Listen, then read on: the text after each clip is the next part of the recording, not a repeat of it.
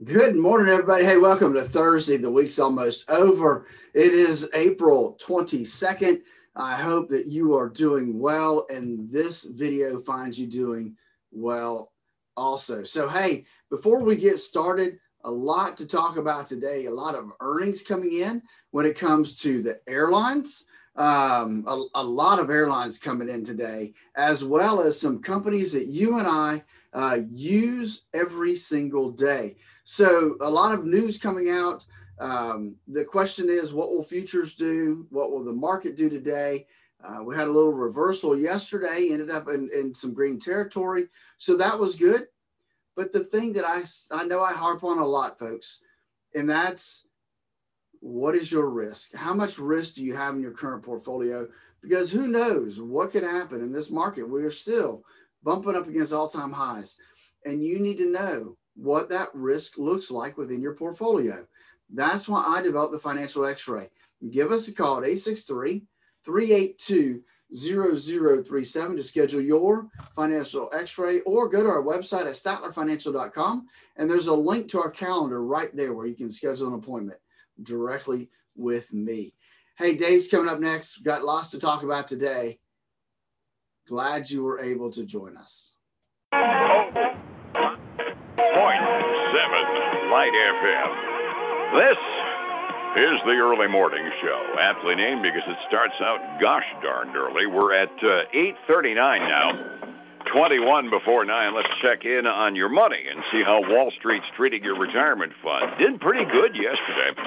Let's check in with Phillip Statler from Statler Financial Services and see if we can keep the momentum going. Phillip, good morning. How are you today? Hey, good morning, Dave. Doing well today as we kind of uh, not closing up the week, but uh, one more day left. And hey, earnings season is in full force. We got a lot of earnings to talk about today. And hey, even you get a little macro thing to talk about. Well, doggone it all, I was really starting to feel left out of the party for a while in there. Setting the table this morning before we even get to the current reports today. Uh, yesterday, we finally turned the corner and swung back up again. Dow was up by 316. Uh, that's the better part of a full percent. Standard and Poor's was up by 38 and a half. Nasdaq recovered up 164. I didn't. I was kind of out of the loop yesterday, but I didn't see any news items that would have generated that. My kind of read is okay, fine. Maybe investors decided that uh, it wasn't quite as owly a situation as they were thinking for the first two days of the week.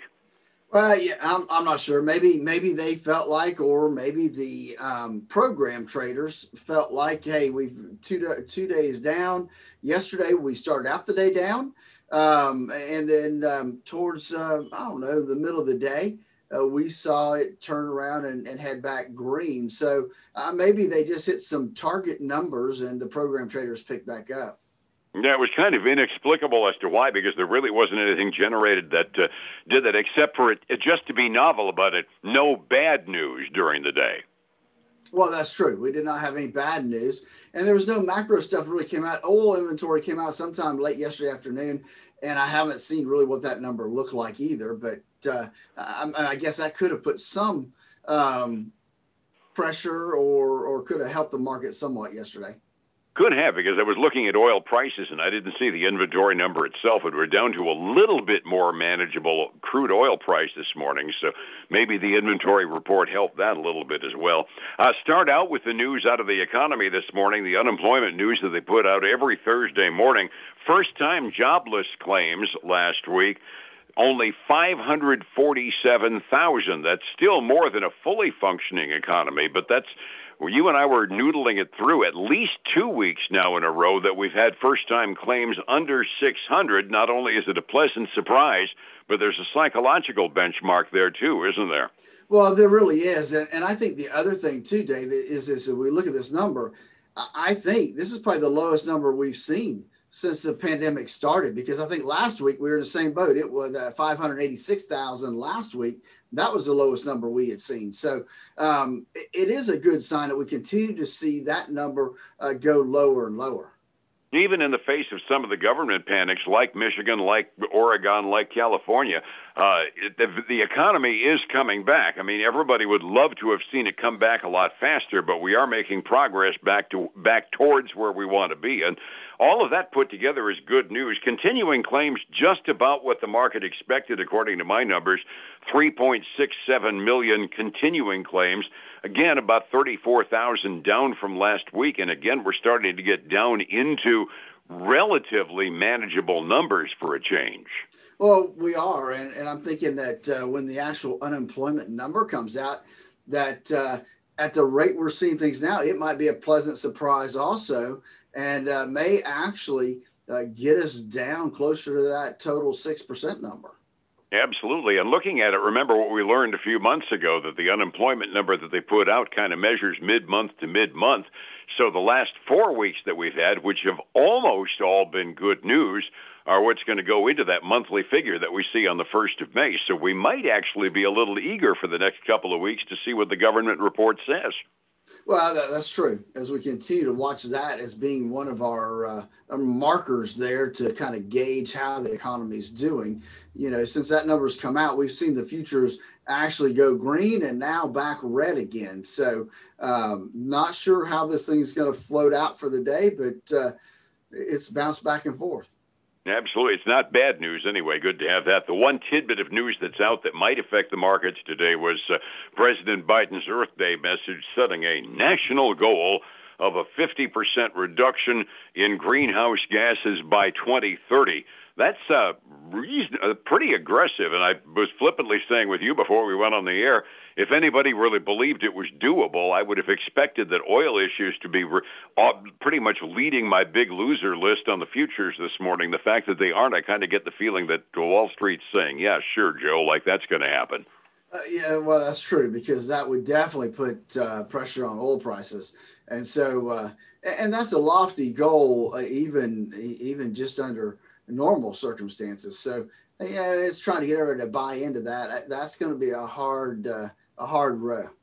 Uh, yeah, getting that getting the policy implementation necessary to do that through Congress could be kind of like that biblical quote of a camel through the keyhole, right? Exactly. You're you're so right. it ain't going to happen. In other words, it's a really busy day on earnings season. This this this is the first really logjam day we've got of a half a million different uh, stocks reporting this morning. Let's go through the high points and see what the picture looks like, shall we? Shall we? We shall. So let's look at. You know, we've talked about airlines um, over. I think last week we had two airlines come out. So it looks to me like we may have the rest of them today. We have American Airlines. We have Alaska Air we have Southwest Air. Um, so uh, the three, those are three pretty big size uh, airlines.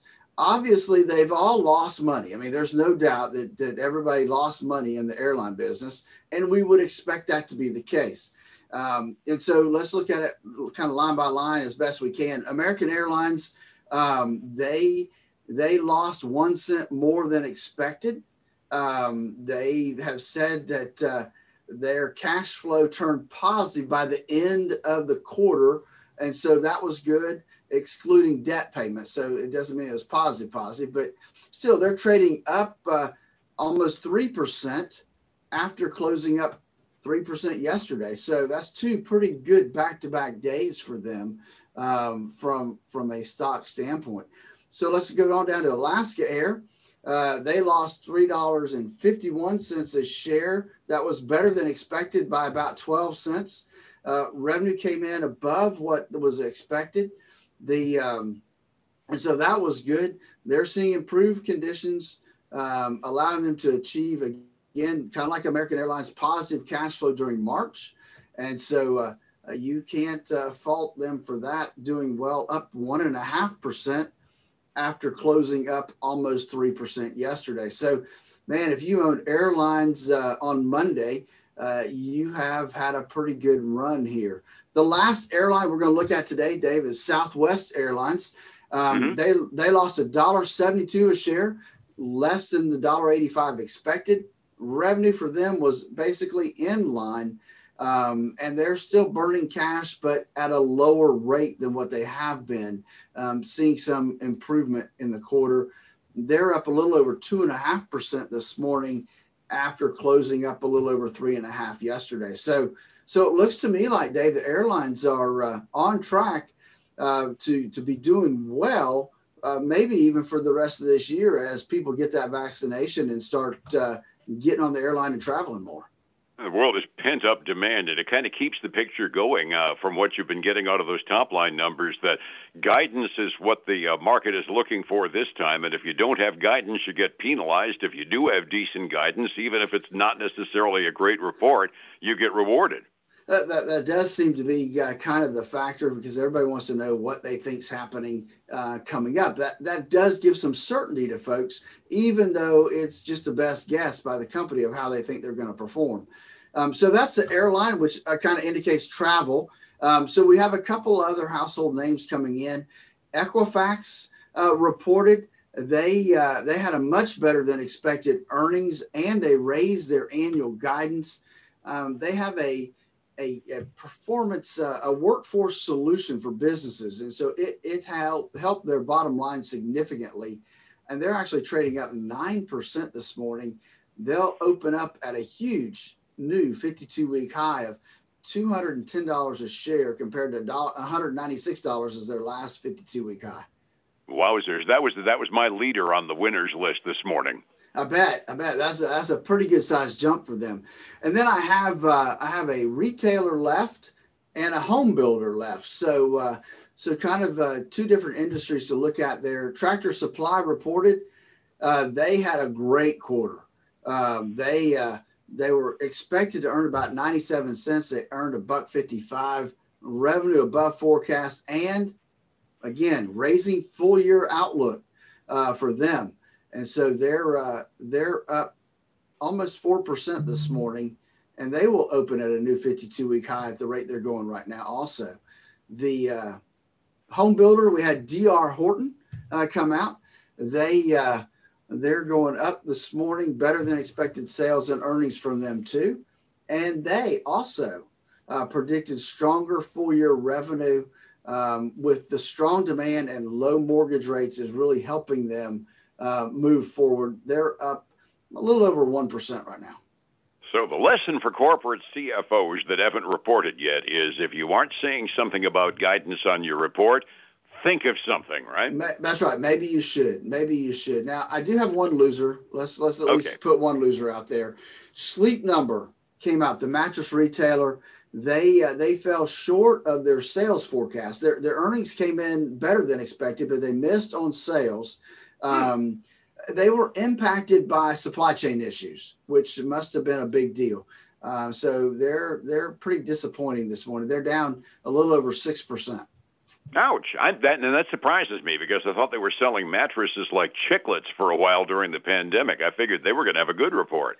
Uh, yeah, I think so too. And, and maybe you know uh, quarters before this, I think they did, uh, but uh, maybe the supply chain finally caught up to them might very well be the case. Resetting the table, kind of a recovery yesterday. The major indexes were up 45 minutes before we opened. Phillip, how we looking this morning? Well, we have gone back to a slight tinge of red. Eh, it's very slight. We've got the Dow uh, down eight bucks. Uh, you know, you can't even hardly quantify that. You got the S and P 500 uh, basically even right now, and then you've got the Nasdaq down a little over twelve dollars. So, man, there's just not much there in the in the red category at all. Uh, so we'll have to wait to see how it shakes out as the market gets closer to opening.